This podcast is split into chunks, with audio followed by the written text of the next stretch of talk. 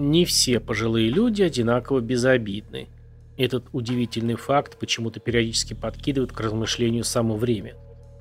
Давайте, например, вспомним Тамару-потрошительницу Самсонову из Питера, Адольфа, Санту-душителя Лауденберга или наглухо помороженных Йоахима Кролла или Альберта Фиша.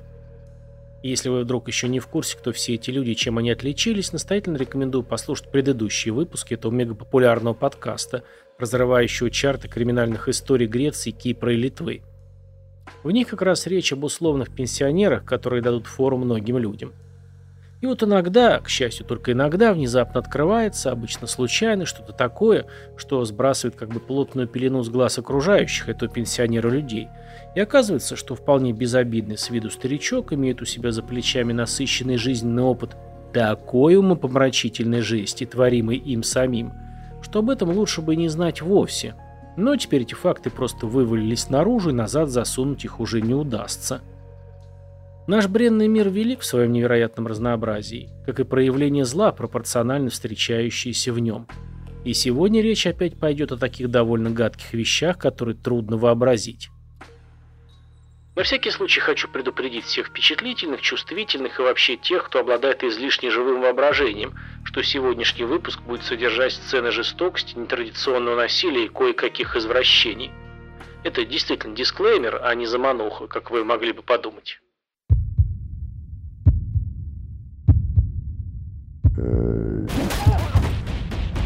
Краймкаст. Всем добрейшего денечка, с вами опять пожилой ксеноморф с очередным выпуском ставшего нерегулярным подкаста Краймкаст. Нерегулярность это произрастает в основном на почве занятости и очередного переформатирования жизненного пути. Это в том смысле, когда что-то радикально меняется, сбивается привычный повседневный ритм и наступает какая-то новая фаза, даже не наступает, а плавно проявляется из тумана, как что-то еще не совсем понятное, но, как обычно, жутко интересное. Вот где-то в этой туманной позиции я сейчас и нахожусь, поэтому большая часть отлаженных рабочих процессов идут пока немного кривовато, а некоторые вообще вянут, это как раз относится к подкасту. Но, надеюсь, скоро все нормализуется, и вы еще не раз услышите Краймкаст, если он вас еще не утомил. Ну и если вам не надоел мой голос, хочу напомнить, что кроме аудиокниг еще и озвучиваю документальные фильмы и сериалы на криминальные темы, большую часть из которых можно найти в моем телеграм-канале и группе ВКонтакте. Иногда перевожу сам, но со свободным временем сейчас крайне тяжело, поэтому о каких-то крупных проектах в этом плане говорить пока рано. Заходите, смотрите, возможно найдете что-то интересное для себя. Последний озвученный на сегодня это 16 сезон неразгаданных тайн. Найти его можно найти там, где уже сказал. И еще о сериалах. Настоятельно рекомендую не пропустить отечественную новинку, сериал «Замерзшие». Это мощный детективный триллер, снятый в антураж небольшого северного городка Костомукши. Все начинается с того, что недалеко от него в промерзшем автомобиле полиция находит обледеневший женский труп. Жертвой оказывается супруга местного следователя Рудина. У него напрочь срывает крышу от горя и ярости, он, естественно, начинает активно копать, и кажется, что уже уверенно становится на тропу мести, от которой могут пострадать вполне случайные невинные люди. Походу оказывается, что страшные убийства были и до трагедии с женой следователя. Продолжаются они и после. Сможет ли следователь Рудин справиться со своими внутренними демонами и поймать опасного маньяка, или... Режиссером этого семисерийного триллера стал Адильхан Ержанов, уже получивший пару лет назад кинопремию «Азия Пасифик Screen Awards». Это практически азиатский «Оскар». И вручили его Адильхану за режиссуру двухчасовой криминальной драмы «Черный-черный человек». В главных ролях сериала Артем Быстров, Елена Тронина, Виктория Галакова, Владимир Канухин и другие – Замерзшие можно посмотреть в онлайн-кинотеатре ОККО, а по промокоду «Замерзшие» пишется латиницы, смотрите, как правильно писать в описании этого выпуска, вы сможете смотреть фильмы и сериалы 60 дней всего за 1 рубль. И что важно, уже выложены все 7 эпизодов, можно смотреть целиком. И давайте уже приступим к сегодняшней истории. Если у вас прямо сейчас спросить, что может объединять Азру Камаль, Венди Нелл и Кэролин Пирс, естественно, вы не ответите – а все просто на самом деле. Их объединило в первую очередь место предпоследнего упокоения. В этом конкретном случае морг больницы английского графства Кент в городишке Танбридж-Уэллс, что в часе езды от Лондона. Во вторую – то, что все они были в отношениях с одним и тем же человеком. Что вроде бы должно быть удивительно, с их-то разницей в возрасте. Но не торопитесь с выводами, скоро все поймете. А еще тут нужно сделать оговорочку. Я не очень уверен, что подобную связь можно уверенно называть отношениями, поэтому если к концу выпуска вам придет в голову какой-то свой, кажущийся уместным термин, напишите его где-нибудь в комментах. Итак, все вышеупомянутые дамы оказались в морге в силу различных жизненных обстоятельств и в разное время. Поэтому буду придерживаться хронологии событий. Ночью 22 июня 1987 года 25-летняя Венди Нелл распрощалась со своим парнем у порога дома и спокойно отправилась спать. Их отношения с Йеном были достаточно серьезными, по крайней мере со стороны парня. Венди, недавно пережившая развод, не торопилась бросаться в новые отношения с головой, возможно, просто все еще наслаждалась свободой. Но, как бы там ни было, какого-то продолжения сегодняшней прогулки не получила, потому что Венди нужно было рано утром вставать на работу в фотоателье. После прощального поцелуя молодые люди пожелали друг другу доброй ночи и разошлись по домам. Утром подруга Венди позвонила Йену и спросила, не в курсе ли он, где эта легкомысленная девица и почему ее до сих пор нет на работе. Удивленный парень отправился к дому Венди. Дверь оказалась не заперта, и Йен, постучав, вошел внутрь. То, что он увидел внутри, еще долго снилось ему по ночам. Обнаженная и однозначно мертвая Венди лежала на своей кровати вся в синяках и крови. Иен позвонил в полицию и практически сразу стал главным подозреваемым. Но через некоторое время его пришлось отпустить из-за явных нестыковок. Судя по всему, преступник проник в помещение через заднее незакрытое окно, улегся в кровати и дожидался там Венди, как будто знал, что на сегодня будет ночевать одна. После появления девушки он напал на нее и зверски избил изнасиловал, обильно оставляя на месте преступления свой, так скажем, биоматериал. В то время, как вы понимаете, об анализах ДНК речи еще не велось. Хотя весь собранный материал собирался с английской аккуратностью и раскладывался по полочкам. Потом, в 2000-х, все эти образцы ДНК будут собраны в единую базу, но до этого прогресса еще было очень далеко. Полиция занялась личной жизнью Венди – Искали ревнивых неуравновешенных партнеров, нервических тайных воздыхателей и всех тех, кто мог бы в припадке, например, все той же ревности, наброситься и совершить такое. Но время шло, а следствие заползало в тупик. У Йена было железное алиби, а у бывшего мужа Венди, жившего за тысячу километров, вообще железобетонное. И обнаружился в комнате странный кровавый след модной обуви неизвестного мужчины, судя по размеру, слегка похожий на отпечаток кроссовки местного тренера по спортивным танцам – но эта версия тоже ни к чему не привела. Исчез ее брелок с ключами, но на тот момент этому факту не придали значения. После опроса соседей обнаружился загадочный момент. В тот же день, вернее вечер, 22 июня, когда уже стемнело, в дверь одной из соседок Венди, дамы, скажем так, бальзаковского возраста, резко постучали. Женщина, открыв дверь, увидела незнакомого мужчину, стоявшего в тени так, чтобы его черты были плохо различимы. Сказал ей как бы наставительно, что окна с задней стороны дома, особенно окна спальни, нельзя оставлять открытыми в ночное время. Дама поделилась этим разговором с копами, но так как личность посетителя была не установлена, пользы следствию эта информация не принесла. Город был глубоко потрясен этой смертью, а полицейское управление – своей беспомощностью. Прошло чуть больше пяти месяцев. Страсти вроде бы улеглись. А 24 ноября куда-то пропала 20-летняя официантка Кэролайн Пирс. Она веселилась на вечеринке с приятелями, потом уехала на такси домой. Больше ее никто не видел. На следующий день на работе она не появилась, семья и друзья никак не могли ее отыскать. И тогда все разом вспомнили историю Венди Нелл и напряглись. На лицо было сходство. Девушки жили одни, в спальне было незакрытое окно, да и жили они на расстоянии меньше миль друг от друга. Соседи Кэролайн вроде бы слышали ночью какой-то женский крик за окном, но выглянув, ничего не увидели. Основной версией следствия стало похищение. Опять начали отрабатывать окружение девушки по той же схеме, но безрезультатно. Таксист, отвозившего Кэролайн домой, естественно, нашли, но он ничего подозрительного не видел и не слышал, высадил ее у дома и поехал бомбить по своему маршруту дальше. Вроде бы Кэролайн как-то говорила своему бывшему парню, что за ней кто-то следит. Вроде бы кто-то видел какого-то подозрительного человека в том районе, но никаких особых примет не было замечено, зацепиться следствию было абсолютно не за что. Кэролайн исчезла, растворилась в воздухе, как призрак, как классическое английское привидение. А 15 декабря гуляющий со своим питомцем собачник обнаружил разлагающееся гниющее тело в дренажной канаве, буквально в паре миль от места предыдущего убийства. Кэролайн Пирс постигла та же участь, что и Венди Нелл. Она была жестоко избита, изнасилована и задушена. И выброшена в канаву, как ненужный мусор. Совпадало все, даже исчезнувшие ключи девушки, которые извращенный убийца забрал себе как трофей. Полицейские, попивающие после дежурства пиво с чипсами в пабах Танбриджа, рассуждали о том, что у них в городке завелся самый настоящий серийный убийца. Но раскрытие преступлений, таких как изнасилование и убийство, вряд ли могли быть частыми в этом городишке. Эти события в прессе назвали ночными убийствами и убийствами в кровати. Но постепенно волнение улеглось, а эти дела стали холоднее льда в стакане джина начальника полиции Танбриджа – и останутся нераскрытыми в течение нескольких десятилетий.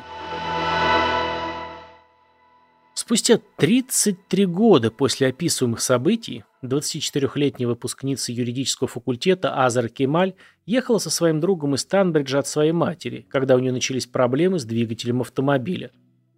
Он начал загораться прямо у них на глазах во время езды. Девушка начала пытаться парковать машину, это было не так просто, они находились как раз на виадуке. Автомобиль не слушался, пассажиры решили выпрыгнуть. Вот сейчас на всякий случай напомню, что в Британии машины с правым расположением руля. Друг Азеры, соответственно, выскакивает на проезжую часть и отбегает от горящего авто.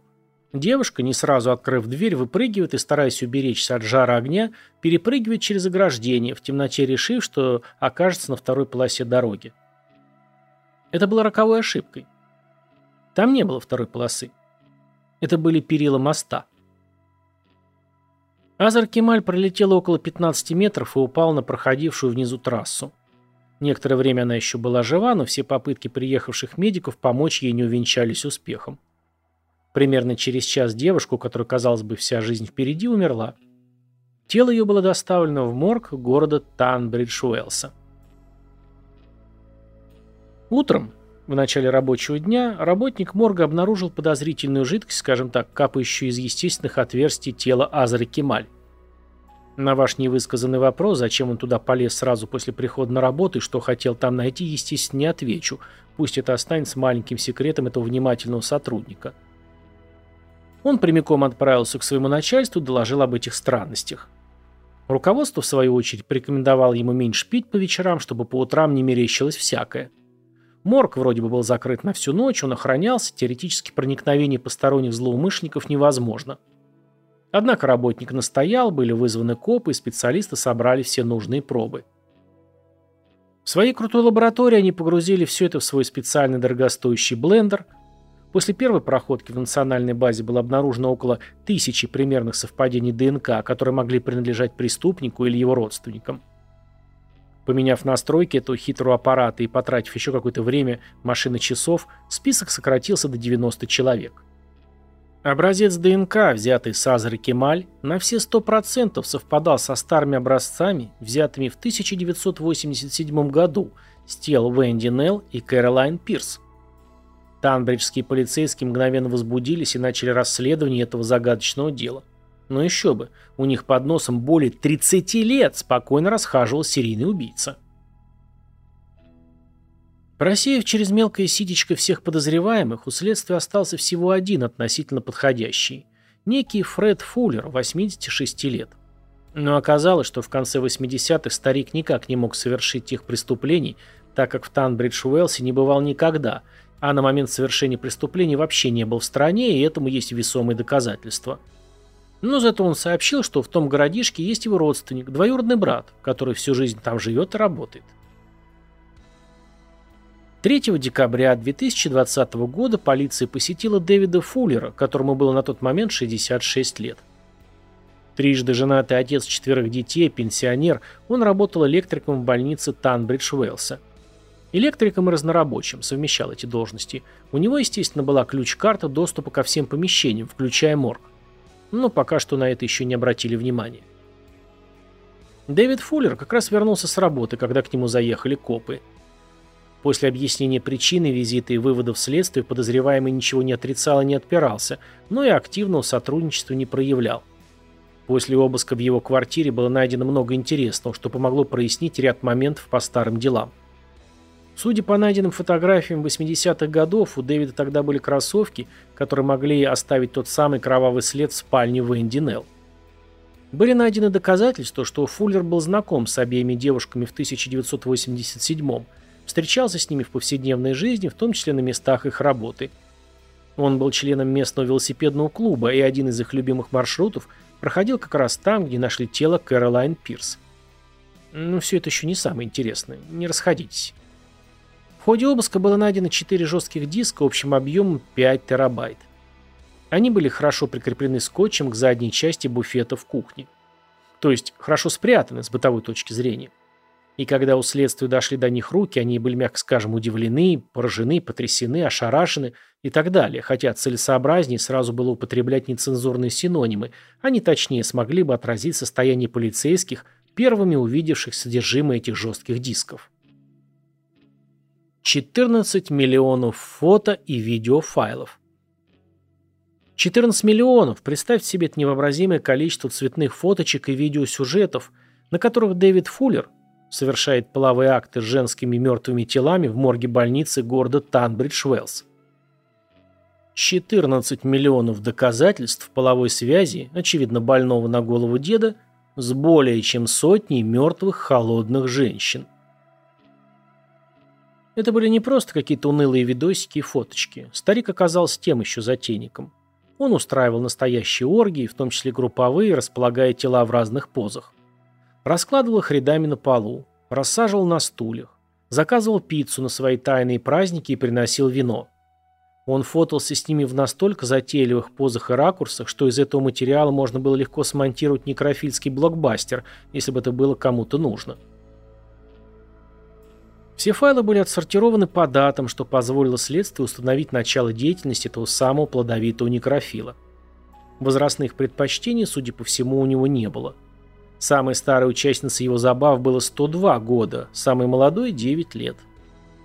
Самые ранние были датированы 2008 годом, самые поздние были свежайшими.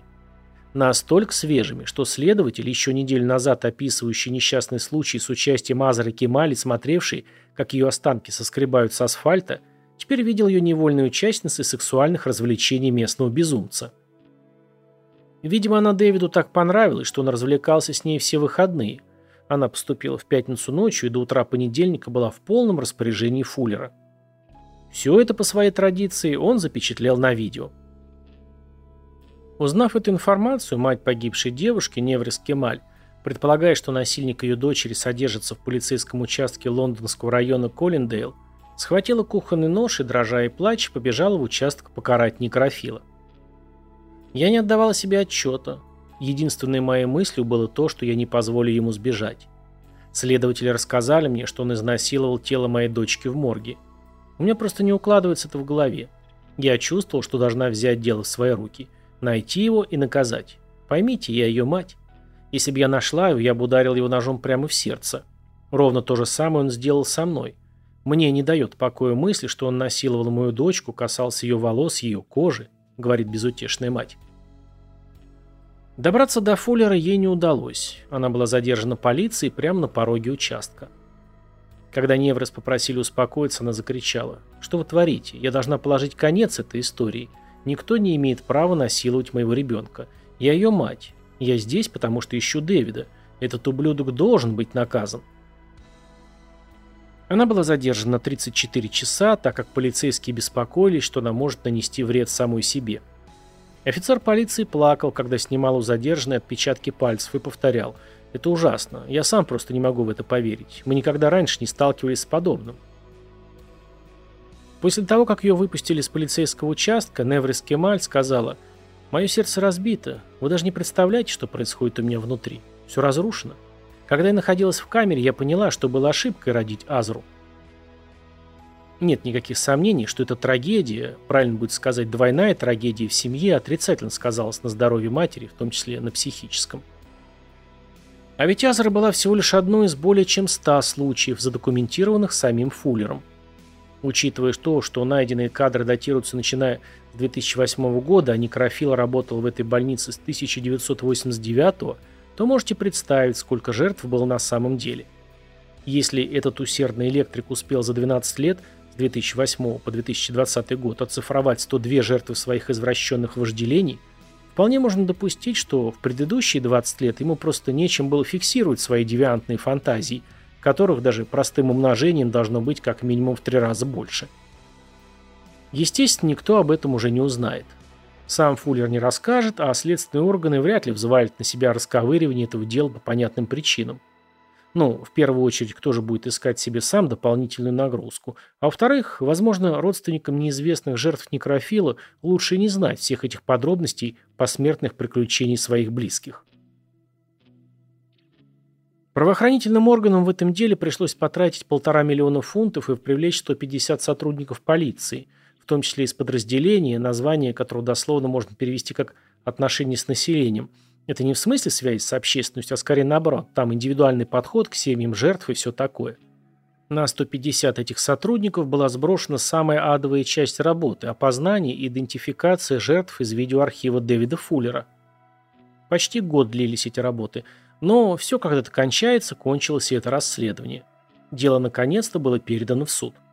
Пенсионеру-некрофилу сначала были предъявлены два убийства в 1987 году – все случаи сексуального проникновения в труп, так это называется в официальных документах, и четыре случая хранения экстремального порно, связанного с сексуальным вмешательством в труп и непристойными изображениями детей.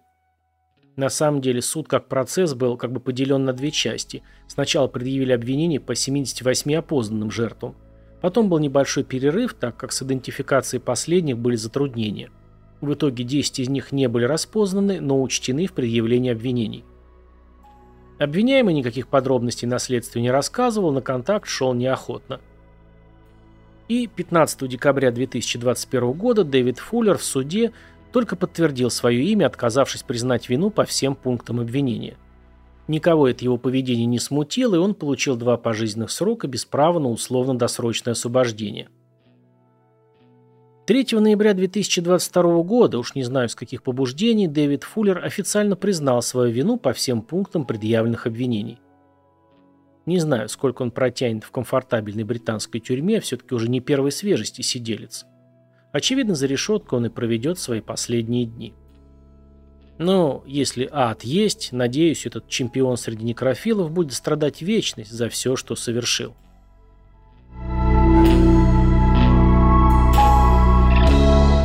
Такая история.